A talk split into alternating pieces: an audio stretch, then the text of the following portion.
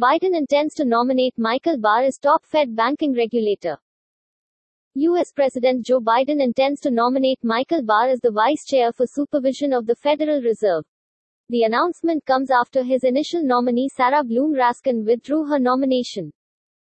Once confirmed, Barr will become the main regulator of the Fed and largest U.S. banks, setting monetary policy as the Fed seeks to curb inflation, which reached its highest level in 40 years, and reduces costs.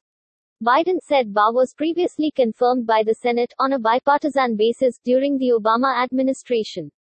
With rising inflation, the Fed raised rates in March for the first time since 2018, indicating that it is ready to raise rates recently.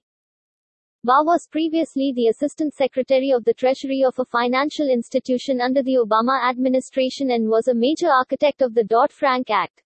Some of Joe Biden's nominees to the Federal Reserve Board candidates, including Jerome Powell, who chairs the Federal Reserve Board, for a second term as Fed chair, still await a vote from the Senate.